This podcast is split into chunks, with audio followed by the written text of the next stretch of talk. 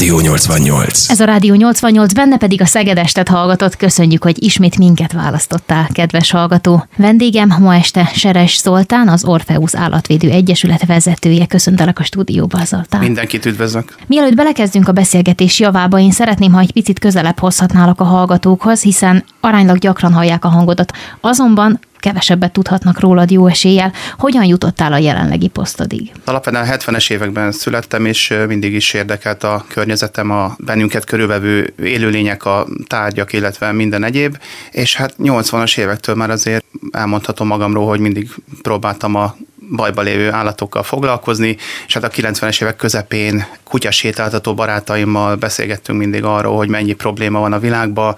Azért ezek az órák, amiket az ember a szabadba tölt, egy csomó olyan beszélgetés adott lehetőséget, ami egyébként valószínű, hogy mondjuk ilyen kutyás közösségben nem járó embereknek nem adatik meg, és idézőjelben majdnem úgy indultam, hogy eptenyésztő, mert az egyik kutyámat, ami fajtiszta törzskönyves kutya volt, egyszer engedtem szaporodni, és hát be kellett, hogy lássam, hogy ez az egész világ, ami az állatok szaporítását, tenyésztését körülveszi, ez egy nagyon durva, kizsákmányoló világ, és hát sokkal többen művelik azt, mint amennyi felelős gazda van. Ezt mindig hangoztatom is egyébként, hogy sokkal több állatot szaporítanak, mint amennyi felelős gazda van ebben a világban, főleg Magyarországon. Na és hát ugye a 90-es évek végén megalakítottuk pár barátommal az Orfeusz Állatvédő Egyesületet.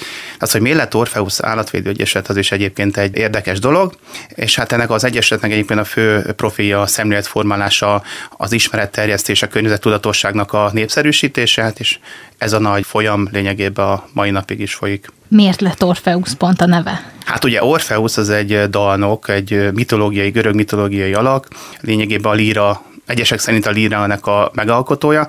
Orfeusz értett a növények, az állatok, illetve még az alvilág rossz akaróinak a nyelvén is meg tudta változtatni a folyamatokat, és jobbá tudta alakítani dalaival a világot. Én azért szerényen szólva Orfeusz az egy nagyon pozitív és nagyon jó karakter, és hát azért esett a választás Orfeuszra, hogy talán az állatok segélykiáltását meg halva az emberi társadalom tud tenni valamit a környezetünkben élő, a természetben élő, illetve a háziasított állatok védelme érdekében. Feltételezem, hogy gyerekkorodban volt kisállatod mindig volt valamilyen kisállatom, ha már nyilván eh, sajnos nem egy gazdag családból származom, de egy fejlődési folyamaton mentem keresztül, ami révén megtanultam elég hamar, hogy az állatok érezni, szenvedni képes élőlények, és hát a házi állatok megóvása az véleményem szerint, meg mindenki véleménye szerint az ember feladata, ugyanis önálló cselekvőképességre képtelenek, önálló életre képtelenek, és a házi kedvencek azok mindig az embertől függenek. Hogy egy picit visszagondolunk a gyermekkorodra, leginkább itt az állatokra lennék kíváncsi, hogy hol indult el ez a vonzalom? Van egy ilyen pont, amire vissza tudsz emlékezni? Volt tengeri malacom, cicám, kutyám, mindezt panellakásban, Szóval nem, a szülők nagy örömére, gondolom. Nem biztos, hogy az állatoknak is a legjobb körülmény volt mhm. ez, de, de mindig is odafigyeltem arra, hogy egyébként a, az állatoknak okozott pozitivitás az az ember számára is egy pozitív dolog. Gondoljunk csak arra, hogy akinek kutyája van, annak egy napi rendszert kell, hogy befusson minden napja, rendszeresen kimegy a szabadba, olyan dolgokra rá tud eszmélni, amire talán egy rohanó munkából jövő menő, vagy iskolából rohanó jövő menő edzésre siető embernek nem biztos, hogy van ideje eltekinteni egy kicsit távolabbra, és hát megfigyelni a természet szépségeit, a környezetünkbe rejlő apró örömöket, ami valójában egy egészségügyi szükséglete is lenne egyébként mindenkinek. Megcsíptem egy pillanatot ott abból, amit mondtál, hogy a panelba nem feltétlenül való a jószág, jól értettem? Sok esetben, hogyha az embernek nincs megfelelő tartási helye, nincs megfelelő anyagi fedezete, vagy éppen nincs megfelelő mennyiségű szabadideje az állat tartásához, akkor nem biztos, hogy panellakásba való egy kutyus. Hát itt most nagyon sok állattartó fölkapja a fejét, és azt mondja, hogy na, ez nem így van. Nyilvánvaló, hogy sokan nem tudnak arról, hogy mikor elmennek reggel, az egész család elmegy reggel dolgozni iskolába, otthon marad a négylábú kedvenc, sokszor a kutyák vonyítanak, a szomszédokat az őrületbe kergetik, és hát ha nem megfelelően van szocializálva egy kutya a közösségbe vagy a családba, akkor bizony a környezet, tágabb környezetnek elég durva állapotokat tud eredményezni, és sokszor van olyan, hogy az állatvédő egyesületet hívják, hogy tör törjük föl az adott lakást, mert hogy annyira nyűszít, meg vonyít, meg ugat a kutya, hogy az már a nyugodt élet körülményeit is teljes mértékben tönkreteszi, és hát az állattartás, a felelős állattartás része, hogy a környezetünknek se okozzunk problémákat. Gondolom nem szokásotok azért panelajtókat feltörni. Abszolút nem. Hát a magállagsértés nyilván az ránk is vonatkozik, illetve a csendháborítás az viszont az állattartóknak a felelősség, hogy ez ne jöjjön létre. Mi a története az Orfeusz Állatvédő Egyesületnek? Mikor indult a karrier? Ha minden igaz, 99-et írunk. A 90-es évek végén, 1999-ben jegyezte be a akkori Szegedi Bíróság az Állatvédő Egyesületet, és hát előtte hosszú hónapokig, évekig a kutyasétáltató barátaimmal mindig beszélgettünk arról, hogy, hogy egyetem is az, hogy állatvédelem, vagy éppen felelős állattartás.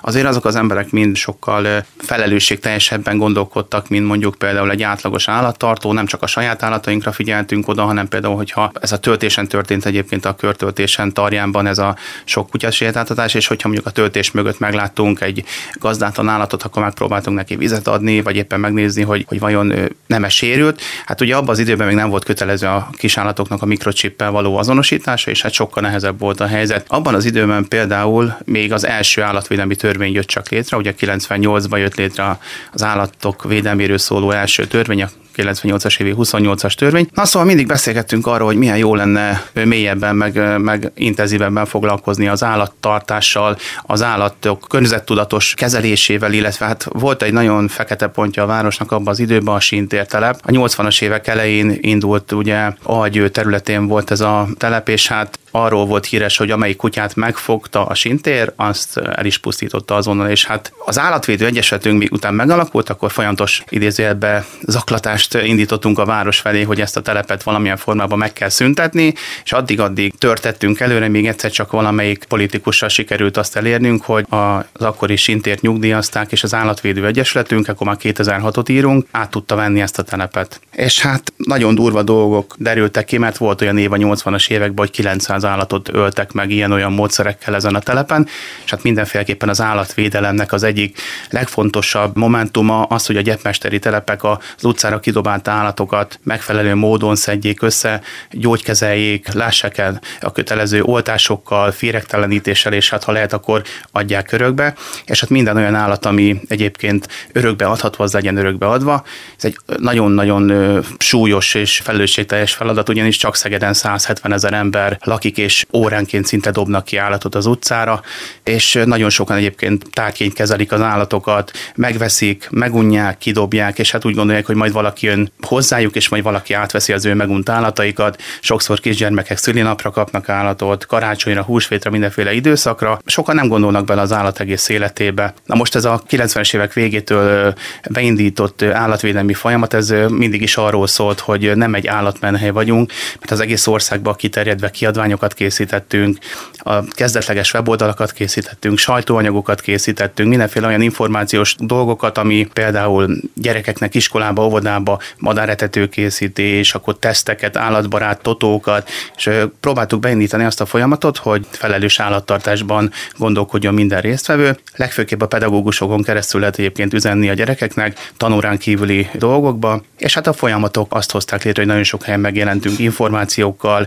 cikkekkel, tájékoztatásokkal, tájékoztató anyagokkal, és hát így fölépülve a szervezet 2006-ban átvettük mi ezt a gyepmesteri telepet, és hát megpróbáltuk megreformálni, egy ebrendészetté alakítani. Mi volt a legnagyobb kihívás az induláskor, ha vissza tudsz emlékezni? Hát az Orfeusz Állatvédő Egyesület, mikor átvette a gyepmesteri telepet 2006-ban, akkor egy másik al, egy mellékfeladatot is kapott, mégpedig azt, hogy az összes elpusztult állatot is nekünk kellett összeszedni.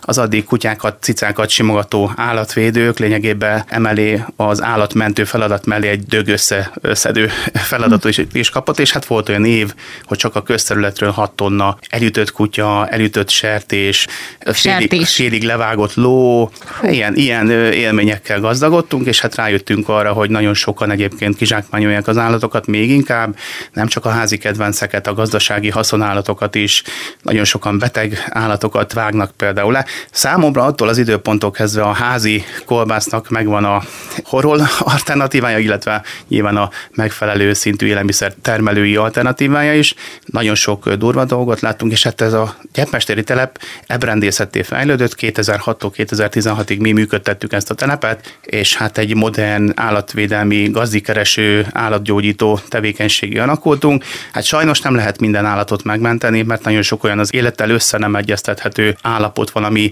mérgezés, autó általi elütés, vagy éppen bántalmazás, és hát volt néhány olyan állat, amit ténylegesen el kellett altatni, de hát ez az életnek a rendje, mert mondjuk egy gerinctörött, egy teljesen szétroncsolt állat szenvedését csak így lehet például megszüntetni. És hát 2016-ban így fölmondtuk idézőjelbe a szerződést, mert úgy láttuk, hogy a tevékenység az lábra állt, színvonalasan működött, és hát jelen pillanatban a Vadaspark működtet egyébként ezt a telepet. Ha megengedsz egy személyes történetet, a Sintér telepről jutott eszembe, még gyerek voltam, és én vajdasági vagyok, és egy pici városban éltünk, ott hát inkább falu.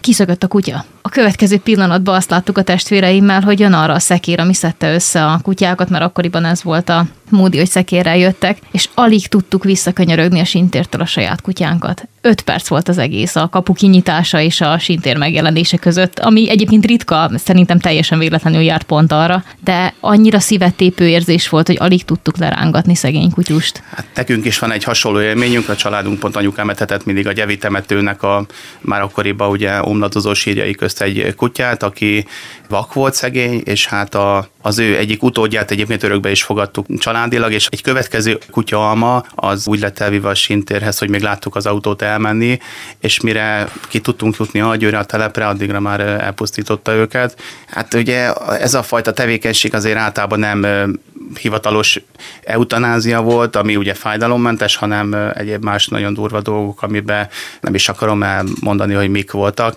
és hát ennek a nyomait sajnos meg is találtuk egyébként a, a telepen. Ezt az állatvédő szervezet egyébként azonnali hatája megszüntette, és hát a bekerülő állatokat fotóztuk, gazdikereső programot indítottunk, és hát ez a mai napig egyébként fejlődő folyamatában működik, és mindez az egész probléma ugye abból működhet az ország 3200 településen lévő gyepmesteri telepeknek a működése azért kap létjogosultságot, egy az önkormányzati feladat, ugye közegészségügyi okokból is működik ez a telep, hogy ne terjesztenek az állatok olyan fertőzést, ami az emberekre, állatokra is veszélyes, illetve az emberek túlszaporítják a házi kedvenceiket, és az Orpheus Állatvédő Egyesületnek van is egy elmondata, hogy annak a kóbor állatnak lenne a legjobb, amelyik meg sem születik. Tehát egy kicsit odafigyelne a lakosság az állataira.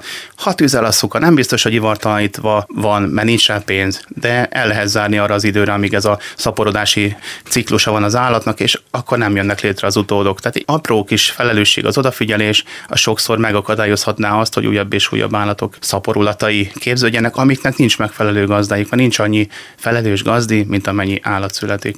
Zoli, azt is írjátok a weboldalon, hogy nem konkrétan állatmenhely vagytok, erről már volt az imént is szó, hanem annál sokkal több egyfajta szemléletformálásról is beszélhetünk. Ezt kérlek egy kicsit bővebben fejtsd ki. Ugye a megelőzés egy nagyon fontos dolog az állatvédelemben is. Nagyon sok olyan dolog nem jönne létre, hogyha az ember nem cselekedne rosszat, és hát a tapasztalatok, a minták, illetve a történelem talán föl tudja az embert úgy okosítani, hogy ami tegnap rossz volt, az holnap jó legyen. Gondolok itt arra, hogy például nagyon sokan Magyarországot úgy hívják, hogy a kutyák, macskák szaporító telepe. Magyarországról indulnak olyan szaporulatok ki nyugatra, kőkemény eurókér, ami sokszor genetikailag beteg, vagy éppen fölösleges szaporulatok, tehát igénytelenül, rosszul, betegszülők utódaiként hoztak világra. És ezeknek a szaporulatoknak például nincs annyi felelős gazdája itt Magyarországon, amennyi állat születik. Ez csak házi kedvencek kapcsán igazából elmondhatjuk, hogy az ország 3200 településére, a gyepmesteri telepeire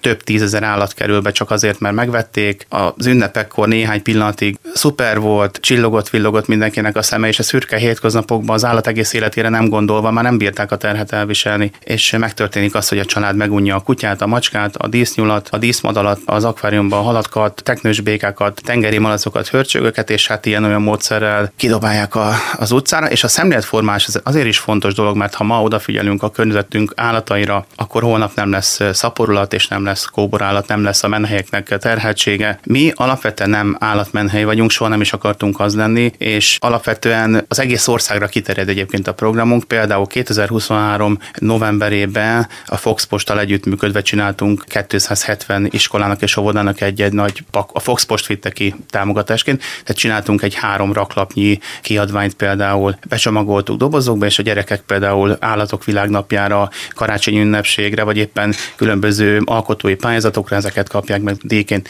Ez már egy olyan szemléletformáló program, ahol több tízezer, hanem százezer gyerek örömét leli a kiadványokba, és tanul belőlük.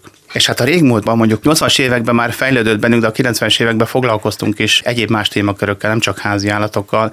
Gondolok itt akár milyen minőségű az élelmiszer, amit az ember eszik. Ez is egy állatvédelmi kérdés, hogy milyen minőségű a tojás, amit a boltokban megvesz az ember. Ez az állatvédelmi kérdés egyben embervédelmi kérdés is. Akkor 90-es évek elején még volt olyan év, hogy 30 ezer szürkerókát vágtak le Magyarországon csak prém célú állatok feldolgozására. Akkor nagyon sok olyan olyan állatkísérlet volt az elmúlt évtizedekben, ami például nem csak a gyógyszeripar részére, hanem például a hadászat, vagy éppen más iparágak, kozmetológia irányába mutatott. Tehát igazából a igazi jó környezetudatos állatvédő egyben felelős vásárlói szokásokat is folytat. Például tudjuk a piacot, a gazdaságot úgy irányítani, hogy olyan akciós húsokat például, vagy olyan akciós tojásokat, vagy éppen olyan akciós kozmetikumokat, vagy éppen olyan akciós ruhákat nem veszünk, ami ilyen-olyan módon, de fölösleges öldöklés temetésbe vitte az állatokat, és hát ugye már az állatvédelem inkább csak különböző dolgok miatt inkább csak a kutyákra, macskákra irányul,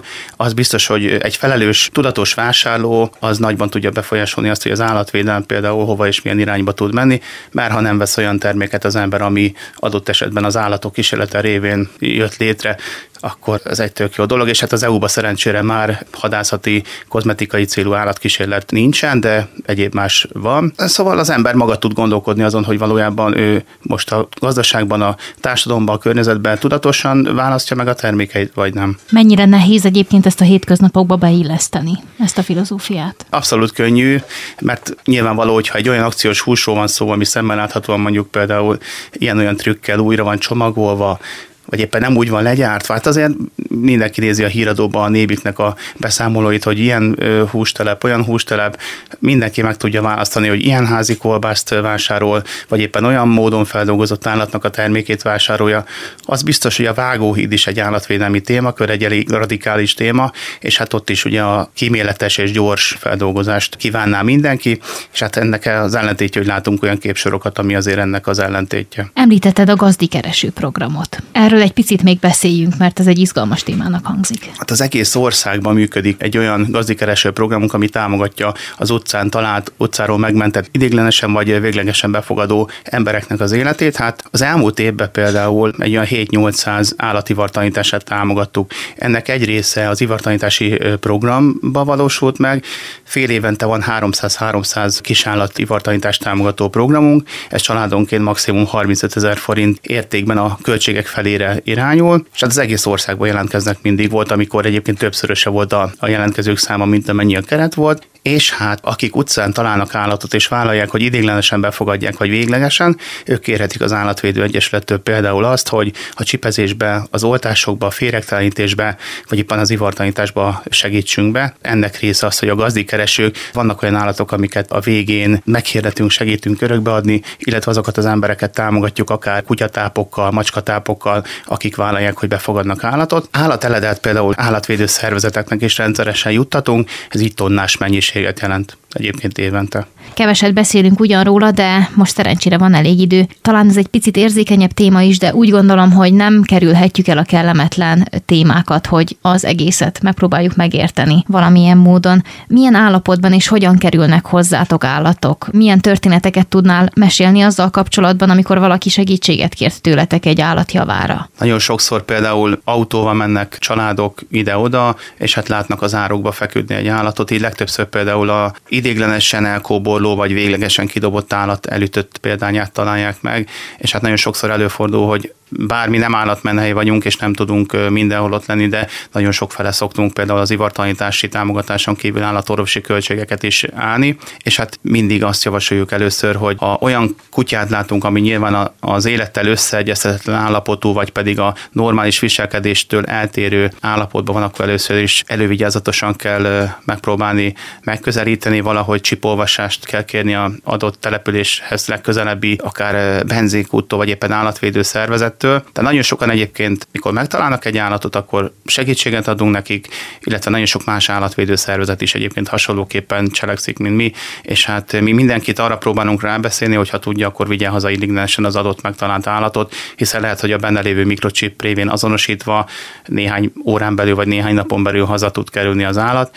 és még egyszer mondom, mi nem állatmenhely vagyunk, nagyon sok gyepmesteri telep van például az országban, ugye 3200 település van az országban, és hát például, ha valaki örökbe szeretne fogadni állatot, mindenkit arra buzdítunk, hogy a leges legrosszabb helyzetben lévő állatok közül válaszol egyet. Ugye Budapesten akár az Illatos út, vagy Szegeden van az Ebrendészet, és sok-sok városban hasonló telepek működnek. Ezek a közigazgatási területen megfogott állatokat idézőjelbe tartják, és hát ugye törvényileg teljesen szabadon egyébként el is altathatnák ezeket az állatokat, és hát nyilvánvaló, hogy ez egy abszurd dolog.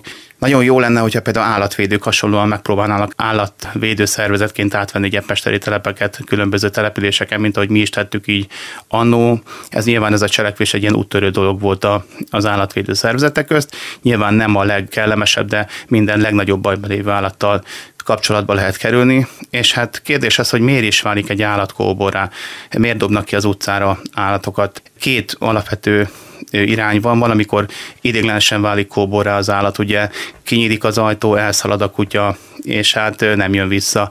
Ez egy jobbik eset, mert ugye a gazda várja haza. Óráról órára halljuk ezeket az információkat, a, a segélykéréseket, hogy keresik az állatot. Ez a legjobb része az állatmentésnek, mert tudjuk, hogy akkor ezt az állatot hazavárják. A másik témakör, amikor az állatot véglegesen kidobják az utcára, ugye megvették, nem az állat egész életére gondolt az adott család, megunták, és hát megpróbálták elhagyni, kitenni.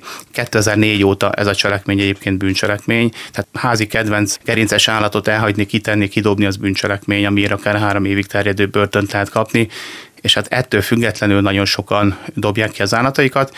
Mindezt azért tehetik meg, mert nagyon sokan nem rakják bele az állatba a kötelező mikrocsipet se, ami révén azonosítani lehetne a házi kedvencet, és hát megtörténnek legtöbbször falvakba, különböző vidéki területen, ha nem a célnak megfelelő az adott állat, amit a család magához vesz, egyszerűen kidobják az utcára, és hát mindenki egyébként a felelős állattartónként tudatosan felelősen kéne gondolkodnia, hiszen a házi kedvenc önálló életre képtelen, az utcán biztos halál várna rá, hogyha az állatvédők nem cselekednének és hát szerencsére egyre több állatvédő szervezet van, most már szerintem olyan 3-400 olyan állatvédelmi bejegyzett szervezet van, alapítvány egyesület, ami hasonlóként próbál működni, mint mi, és hát megpróbálnak adott területeken állatvédelemmel foglalkozni, és hát mindenkinek azt javasoljuk, hogy ha lehet, akkor a szemléletformással nagyon erősen kell foglalkozni, mert ez tudja megelőzni a majdan születendő problémákat. Amikor készültem fel az adásra, akkor olvastam különböző feltételekről, követelményekről, hogy melyik az ideális örökbefogadó befogadó gazdi milyen háttérrel kell rendelkezzen, és a többi. Azt láttam, hogy különböző elvárások vannak egyébként, akár az állatvédő egyesületek, akár a menhelyek tekintetében, függetlenül attól, hogy az ország mely részén helyezkednek ezek el. Mit vall az Orfeusz ezzel kapcsolatban? Nagyon fontos, mi, ha állatmenhely lennénk, vagy éppen mi működtetnénk most például a gyepmesteri telepet, akkor két fontos dolog lenne. Egy mindenféleképpen egy felelősségvállalási szerződést alá kell írjon a majdani tulajdonos, hogy a jó gazda gondosságát az betartja, nem engedi fölöslegesen szaporodni, illetve elzárja abban az időszakban az állatot, amikor a szaporodási időszaka van, illetve ivartalanítási kötelezettsége van. A jó gazda gondossága az nyilván, a, amikor elviszi az állatot, akkor mikrochip azonosító a gazda nevére kerül.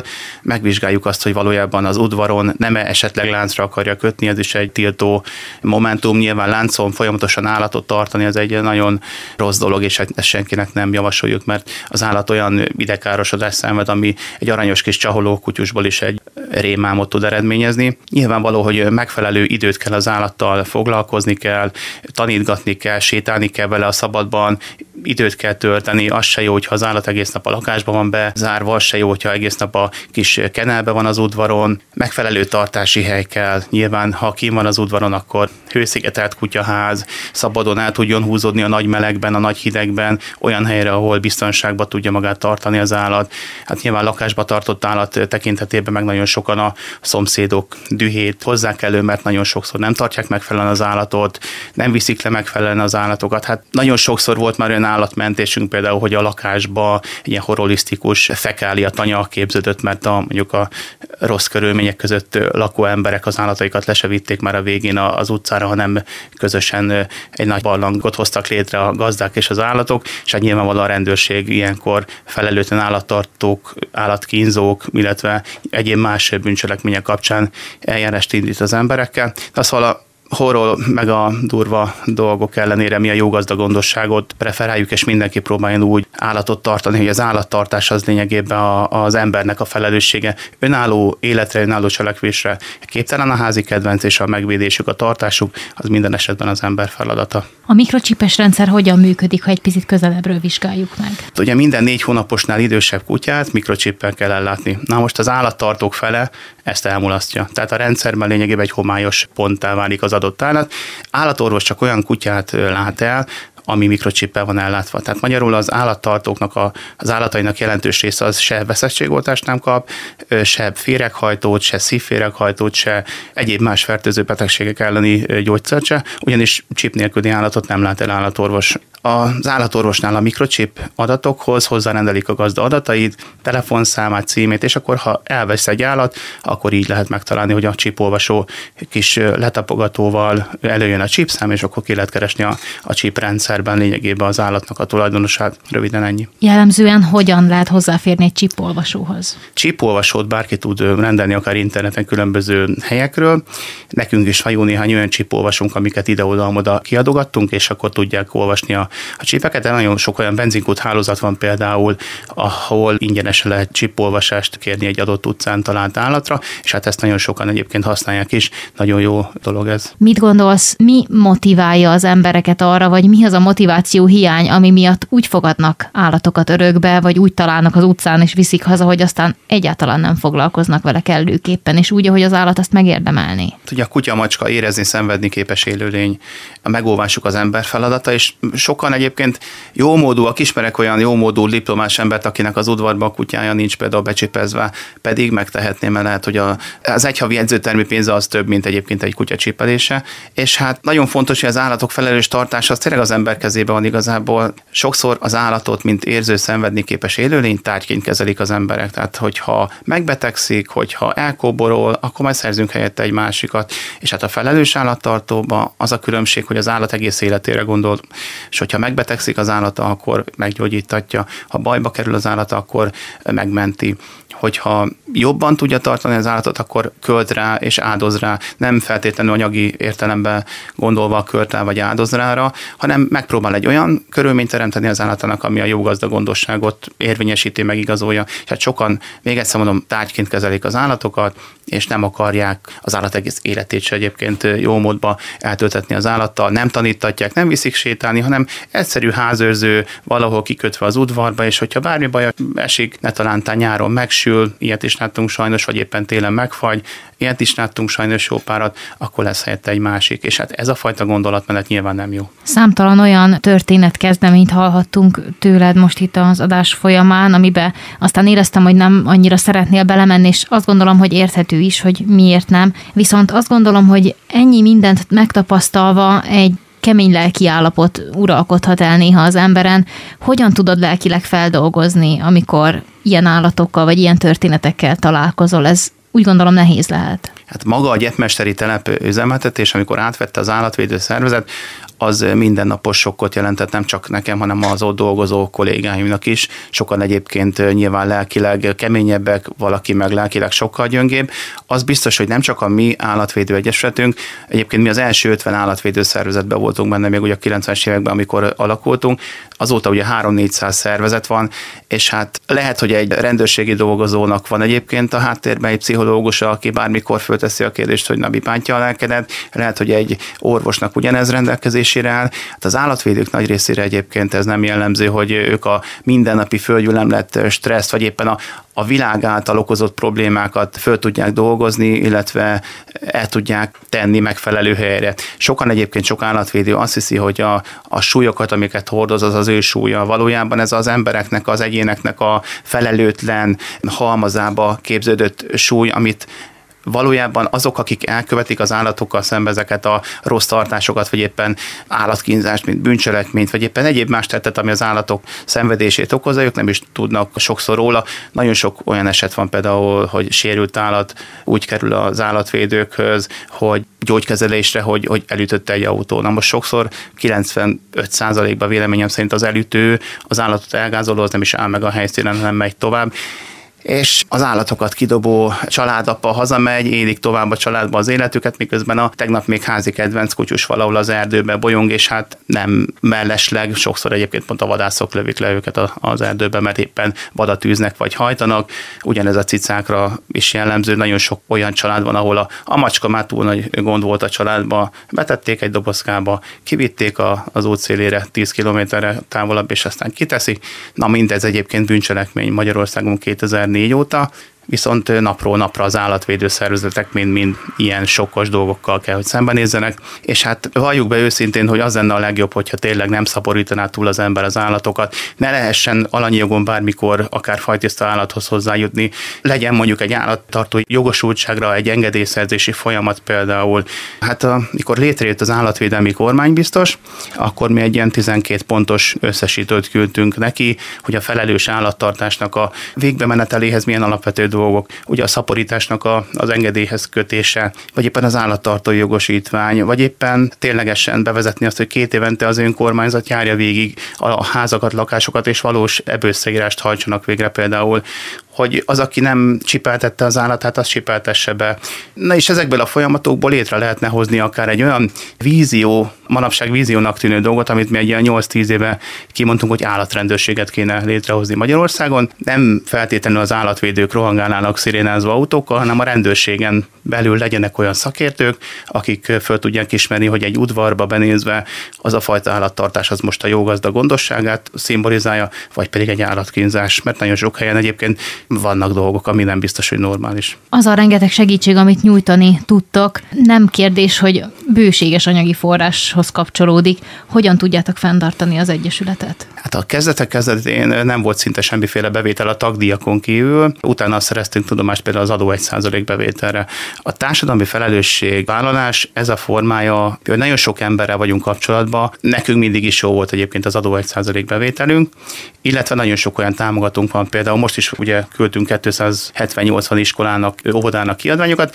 és nagyon sok helyről például jött vissza 500 forint, 1000 forint, ezekből mi mind kiadványokat, további programokat készítünk, illetve az ivatanítási állatmentő programjainkra költjük az összegeket. Nagyon sokan egyébként úgy gondolkodnak, hogy most is például volt egy úriember küldött egy ilyen futára egy zacskó állateledát. Egyébként van egy programunk, mi fedél nélküli embereknek az állatait is rendszeresen támogatjuk. Több olyan önkéntes van, aki a mi általunk biztosított állateledeket hordja ki a fedél nélküli hajléktalan férfiaknak és hölgyeknek, és az állataikat etetik illetve ezekből az összegekből, ami van, nem csak az állatmentés, illetve az ivatlanítási programjainkat működtetjük, hanem például decemberben is több olyan állat, valódi állatmenhelynek adtunk tonnányi állateledelt, ami az ott élő több száz állatnak a föntartását segíti, és hát az a nagy harci helyzet, hogy normatív támogatás egyik állatmenhely részére sincs, és hát hogyha a politika fölismerni az állatvédő szervezeteknek a kinkeserves állapotát, és a gyepmesteri ebrendészeti telepekhez hasonlóan mondjuk normatív működési támogatást adhatnának a szervezeteknek, nem föltétlen nekünk, hanem mondjuk például az állatmenhelyeknek, akkor ez egy nagyon jó dolog lenne, hiszen azokat a társadalmi problémákat oldják meg, amit egyébként senki más nem oldana meg. Milyen szervezetekkel, milyen intézményekkel, intézetekkel álltok kapcsolatban a munkátok során? Nagyon sok önkormányzat van, aki fölteszi a kérdést, hogy adott esetben a gyepmesteri telepet hogyan lehetne modernizálni. Mi mindig örömmel fogadjuk, hogyha a települési vezetők, jegyzők vagy éppen képviselők ilyen jellegű kérdéseket tesznek föl. Mindenféleképpen modernizálni kell egyébként ezeket a telepeket, és hát nagyon sok olyan hasznos dolog van, amit apró dolgok, de az állatok életét megmentve be lehet integrálni egy, egy ilyen folyamatba. Tehát iskolákkal, óvodákkal is nagyon jó kapcsolatunk van, például nyáron, télen, tavasszal, ősszel mindig van valami olyan jeles nap, ami az állatvédelemhez hozzá köthető. Például télen a madáretető iskola, madáretetőket, eleségeket, illetve egy előadásanyagot viszünk ki a gyerekeknek, és a YouTube-on egyébként van egy videónk, ami a téli, meg a nyári madáretetésnek, a, meg a madáretető készítésnek a praktikairól szól. Házi kedvencek tartása, kedvenceink a hobbi állatok, ez is egy olyan előadásanyagunk, amit általában tanítás nélküli munkanapokra szoktak a az iskolák, óvodák kérni tőlünk, illetve nagyon sokszor például, ha van egy jeles nap vagy egy verseny az iskolában, akkor tőlünk kérnek például állatos képeslapokat, matricákat, plakátokat, és hát évente több száz olyan mozzanat van, amiben a gyerekek így kapnak ajándékot tőlünk. Szoktunk egyébként mi is bevásárolni, vagy éppen adományként elfogadni különböző állatos kiadványokat, könyveket, és a sajátjaink mellé például színezőket, színesszerozákat, egyéb hasonló dolgokat adunk. Nagyon fontos lenne egyébként, hogy mindenhol beszélgessenek a tanárok, ne csak a nyers tananyag kapcsán a gyerekekkel, hanem a mindennapi életben a őket körülvevő környezettel, a természettel kapcsolatban is legyen egy olyan párbeszéd, ami akár problémák ismertetése, vagy éppen a felelős állattartás mellett tud ismereteket átadni a gyerekeknek. Egyéb intézetek. Említettük ugye az oktatási intézményeket, nevelési intézményeket. Kikkel álltak még kapcsolatban? Nagyon fontos, hogy a középiskolás önkéntes szolgálatosok is rendszeresen megkeresnek bennünket, és az állatvédő szervezet különböző előkészületeibe bevonja a gyerekeket, illetve vannak olyan nyári táborozások, ahol például gyerekeket különböző modulokkal gyümölcs, illetve dinnye, barack mellett például a felelős állattartás népszerűsítésével is tudjuk segíteni, és hát nagyon nagy örömmel szokták venni a gyerekek azt, hogy ezek a dolgok működnek. Például most az elmúlt nyáron egy táborba előadásra mentünk, és a végén szemétszedésé fajult a, a közreműködésünk, és a végén összezettünk egy tiszapart szakaszon egy csomó szemetet. Hát elközben beszélgetünk a gyerekekkel, hogy vajon ezek a palackok, ezek a vashulladékok hogyan és miként kerülnek a folyóba, ahol egyébként a víz szennyeződik, és hát nyilván a benne élő élőlények számára ez nem biztos, hogy megfelelő. De egyébként az állatvédelem, még egyszer mondom egyben, embervédelem is, mert van egy csomó olyan tudatosság, ami akár a mindennapi ruházatunkat, a elfogyasztandó élelmiszereinket is tudja befolyásolni, és hát hogyha valaki tudatos, környezetudatos, tudatos vásárló, akkor biztos vagyok benne, hogy odafigyel arra is, hogy felelős állattartó legyen. Ez egy sok tényezős dolog igazából, egy sokkal több időt igénylő folyamat lenne ismertetni ezt az egészet, mint amennyi most rendelkezés áll, de az biztos, hogy aki egy kicsikét és átgondolt, odafigyel, az felelős állattartóvá tud válni. Nem tudom nem észrevenni, hogy amikor a felelős állattartás témája szóba jön, akkor valahogy mindig a gyerekeknél lyukadunk ki. Ez egyfajta népnevelés is lenne, amit gyerekkorban kellene elkezdeni, igaz? Abszolút. Ha a gyerekek úgy nőnek föl, hogy az állatokat érezni, szenvedni képes élőlényeknek tekintik, és a megóvásukat tudják, hogy csak rajtuk keresztül tud megvalósulni, akkor már egy jó irányba haladunk. Tehát ugye az utcán, mikor látjuk az idősebb hölgyeket sétáltatják az állataikat, ők azért ennek a kiforrott változatai, és hát sokan egyébként az állattartók ellen vannak, mert ilyen sok kutyapiszok van az utcán, meg olyan rossz a helyzet, meg ugye a petárdázás is például ketté osztja, vita, ketté osztja a társadalmat, hogy most igen vagy nem. Az biztos, hogy egy kompromisszumot lehet hozni, egy olyan világot lehet teremteni, ahol mindenkinek megfelelő tere van, és hát ez mindenféleképpen a tudatosság egyébe kell, hogy beinduljon, és ez a gyerekeken keresztül kell, hogy, megvalósuljon. Szerinted egyébként miért fontos az állattartás, hogyha tényleg csak önmagában nézzük a csupasz verziót? Hát ugye az állattartásnak két nagy csoportja van a gazdasági állattartás, ami azért falvakban idézőjelben egy jó minőségű házias élelmiszer alap, illetve vannak a házi kedvencek tartásai, ami pedig az állat számára lényegében az ember öröme miatt valósul meg. Tehát amikor mondjuk valaki elkezd tartani mondjuk egy aranyhörcsögöt, vagy egy cicát, vagy egy kutyát, nem mindegy, hogy hogyan és miként tartja. Az állatnak nyilván a megvásárlása, a megvétele, vagy az örökbefogadása az első pont, megfelelő tartási hely ugye a második pont. Ha nem megfelelő az állattartás, akkor az állat élete az nem az állat egész életére fog vonatkozni, hanem egy sokkal rövidebb szakaszra, amíg szegény ilyen-olyan problémák miatt el nem pusztul. Anyagi fedezet, hogy az állatot megfelelően tartjuk, és hát ugye megfelelő szabad szabadidő. A házi kedvenc tartás az mindenféleképpen az emberi hóbort, az emberi civilizációnak egy olyan formája, ami örömszerzés, de hát nem lehet úgy örömszerzést okoznunk a gyermekünknek, hogy közben az állat pedig szenved. Sokszor tapasztalni azt is, hogy általában akik mondjuk egyedül élnek, akár idősebbek, akár fiatalabbak, előbb-utóbb valahogy a birtokukba kerül egy, hát vagy egy macska, vagy egy kutya. Szerinted az embernek az állattal való kapcsolata az mit jelenthet? Oda-vissza, kérdezem Az állattartás az egyfajta örömszerzés, ugye? Mondjuk, hogyha valaki egyedül él, magányos, megveszi, befogadja, örökbe fogadja a házi kedvencet, ezáltal kinyílik számára a világ, le fog menni az utcára sétálni, ismerősöket fog szerezni, konfitásai közt sorstársakat fog találni, sétáltató partnereket fog találni, és ez ki fog terjedni a mindennapi életbe a szociális közösségre. Ez egy szociális együttműködés, és hát nyilvánvaló, hogyha valaki házi kedvencet tart, akkor valójában a lelkét és a, a testét is megfiatalítja, mert az a mozgás, az a sport, az a szabadidő, ami az állattartáshoz kapcsolódik, az az ő lelki világára és a fizikai egészségi állapotára is pozitívan tud hatni. Hát nyilván egy orvost kellene megkérdeznünk arról, hogy ennek milyen folyamata megy végbe, de sokszor láttam már olyan magányos idősebb embereket, akik állat állattartókká váltak, valójában évtizedeket léptek vissza megfiatalodva, illetve mindennapi célokat kitűzve maguk elé, és hát nem utolsó sorban tényleg a szabadban eltöltött idő, nyilván felelősségteljes módon, például a kutyapiszkot összeszéve, de jobbá tudja tenni az egészségi állapotát, a lelki állapotát egy házi kedvenc mindenki számára, és hát nem csak idős korban, ez gyermekek megfelelő állattartása esetén is segítheti a gyerekeknek a környezettudatosságát, illetve a felnőtt családtagok számára is egy olyan állapotot tud eredményezni, ami akár a szabadban tartott idő mennyiségét meg tudja többszörözni. Nem túlzás akkor azt mondani, hogy életformálatot tartani. Sokszor életformálatot tartani, és hát ugye a, a durvább pillanatok, amikor a család nyaralni menne, vagy éppen kirándulni menne, akkor hogy és miként tegye meg ezt az egész folyamatot úgy, hogy az állatok tartása ne csorbuljon, és hát sokan úgy tervezik a nyaralást, a telelést, a kirándulásokat, hogy bevonják a házi kedvenceiket is ebbe,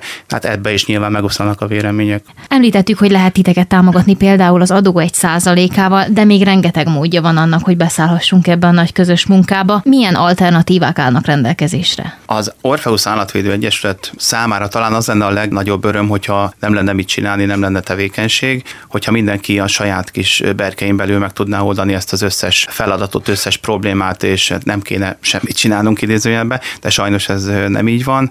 Az adó 1% felajánlás az, az Egyesület számára egy nagy lehetőség. Ez rendszerint azért fedez egy csomó olyan költséget, amire abszolút semmiféle normatív összeg nem áll rendelkezésre.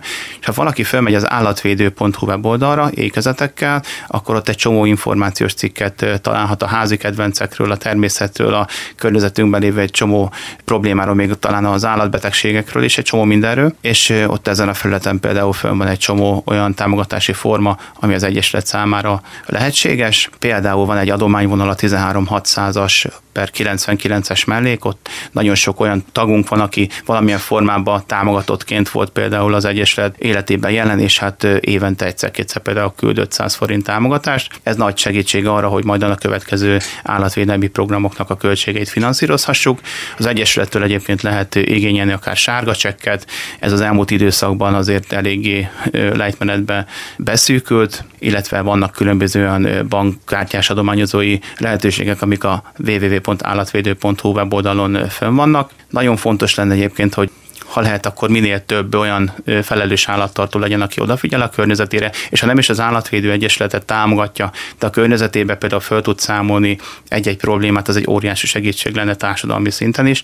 Például mindig elmondjuk, hogy állattartóként például egy faluba mindig próbáljunk meg az utcába, vagy éppen a kerítésen átnézve a szomszédot átnézni. Lehet, hogy nem akarattal, de például sokszor úgy szenved, vagy úgy pusztul el egy állat az udvaron, hogy a gazda nem is tud róla, például elmegy dolgozni, nem tett friss vizet a vizes tába például, vagy éppen télen nincs megfelelő helybe csukódott például a garázsajtóval az állat menedéket kaphatott volna. Tehát van egy csomó dolog, ami az állatvédő egyesületen kívüli dolog, de apró kis tettekkel részesei lehetünk az állatvédelemnek, és hát mindenki azzá válik, amit tesz, és a felelős állattartás az egy nagyon fontos része az életünknek, és hát bízunk benne, hogy minden jól fog alakulni, és egyre kevesebb dolguk lesz az állatvédőknek, és hát mindennek a kulcs mondata a megelőzés. Lehet nálatok önkénteskedni is, hogyha egy picit közelebbről megnézzük, ennek pedig az egyik módja az pont a középiskolásokra irányul, ez pedig a közösségi szolgálat ellátása. Közösségi szolgálatosok jelentkezését folyamatosan várja az Orpheus Állatvédő Egyeset. Szeged területén aztán 13 vagy 14 iskolával van szerződésünk. Ha valaki esetleg olyan helyről szeretne jönni, ahol nincs szerződésünk, akkor azzal az iskolával is nyilván megkötjük a szerződést, és tud jönni. Mi nem állatmenhely vagyunk, viszont van egy csomó olyan program, ami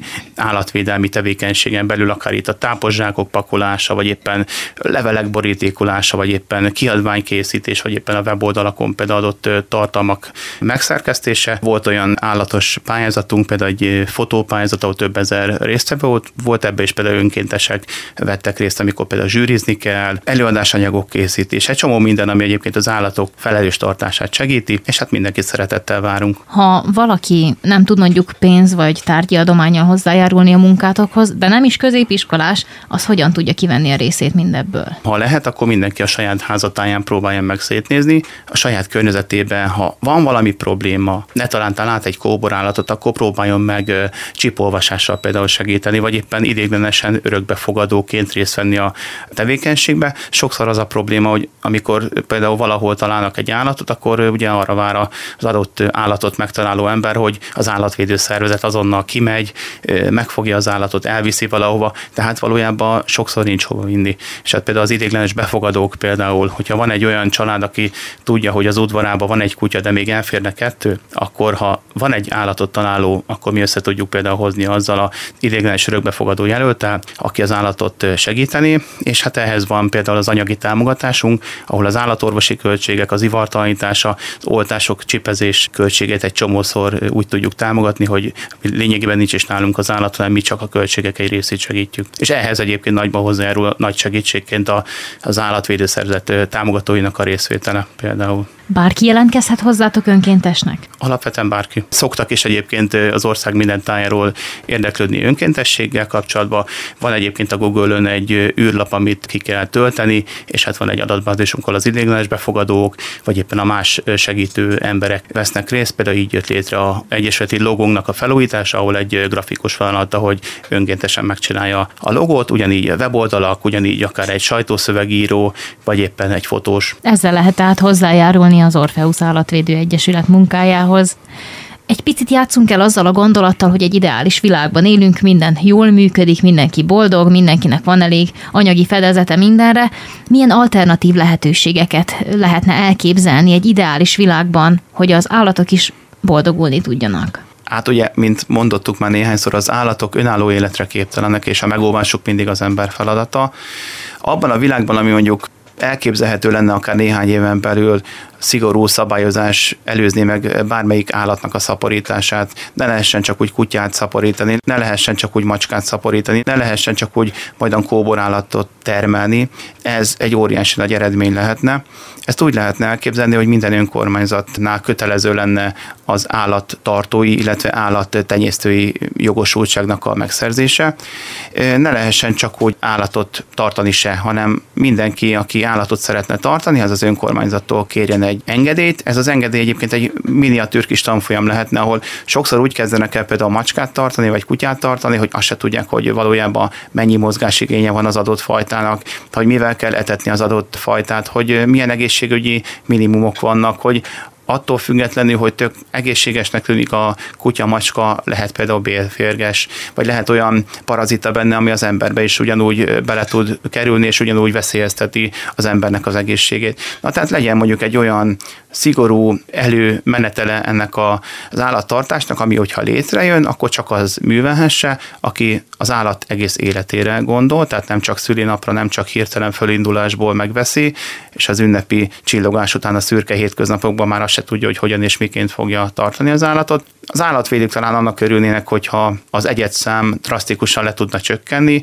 és ezt mind úgy lehetne elérni, hogy ne engedjék szaporodni már most se a házi kedvenceket az emberek. Nem csak az ivartalanítást tud megoldást adni nyilván, hanem hogyha elzárjuk az állatot, akkor mikor szaporodási időszakban van, ugyanúgy meg lehet előzni azt, hogy majd két hónap múlva potyogjanak a kutyából vagy a cicusból az utódok, és hát sokszor szembesülnek, akár fölmegyünk egy közösségi oldalra, sokszor szembesülnek a tulajdonosok, hogy valójában az utódokkal nem tudnak mit csinálni. Olyan emberekhez, meg olyan családokhoz kerülnek, még inkább, akik ugyanúgy nem tudnak az állat egész életére gondolni, és örömszerzésből megvásárolják, de aztán meg unott teherként hagyják akár elkóborolni, vagy éppen tovább szaporodni.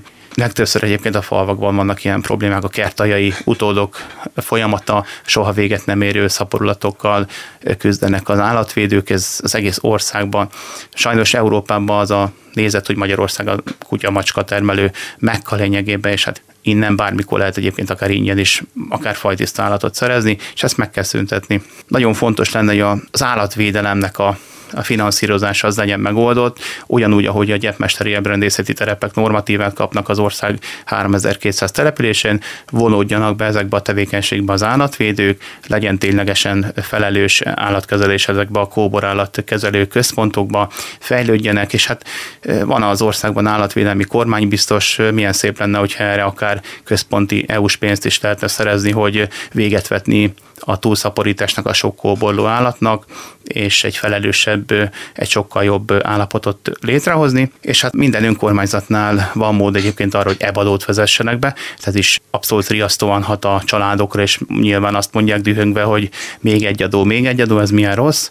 Ha minden állattartó például befizetne egy állatvédelmi adót, akkor abba bele lehetne úgy integrálni egy állatorvosi költséget, amit fölfoghatnánk például állattébének, és ebbe az ebadóba benne lenne egy ingyenes veszettségoltás, egy ingyenes szívféregteszt, mondjuk például bélféreg elleni tabletta, és hát egy csomó olyan gyógyászati kezelés, ami egyébként súlyos tízezrekbe kerül minden évben az állatok tulajdonosainak. Szóval meg lehetne úgy oldani ezt a, az egész folyamatot, és talán létre is fog jönni, ahol nem lesz ennyi kóborállat, és minden állattartó felelősség teljesen tud gondolni a saját házi kedvenceire, illetve a környezetében lévő állatokra. Mit üzennél a szegedi állattartóknak és azoknak, akik tervezik egy állat örökbefogadását? De mindenféleképpen olyan állatot fogadjanak örökbe, ami valójában bajban van, de talán egy etmesteri telepen van, vagy éppen egy menhelyen sínylődik, vagy éppen eh, látják az utcán, hogy kóborol, én többször fogadtam már be egyébként cicát, illetve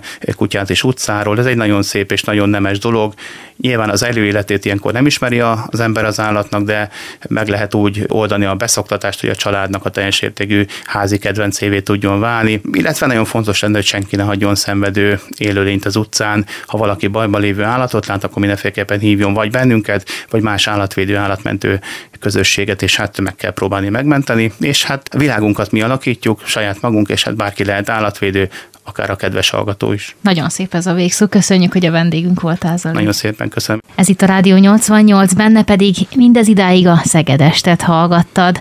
Akár az autóban, akár a konyhában, akár a nappaliban szólunk hozzád. Köszönjük, hogy mindez idáig velünk tartottál. Jövő héten ugyanígy ugyanekkor ismét kinyílik a minden tudás kapuja, és ismét egy érdekes, hasznos témával fogunk kecsegtetni, legalábbis ebben bízunk. Seres Zoltán volt a vendégem, a Szegedi Orfeusz Állatvédő Egyesület vezetője, én pedig Komiáti Ági vagyok. Nagyon vigyázz magadra, és arra, akit szeretsz. Halihó! Ez a Rádió 88.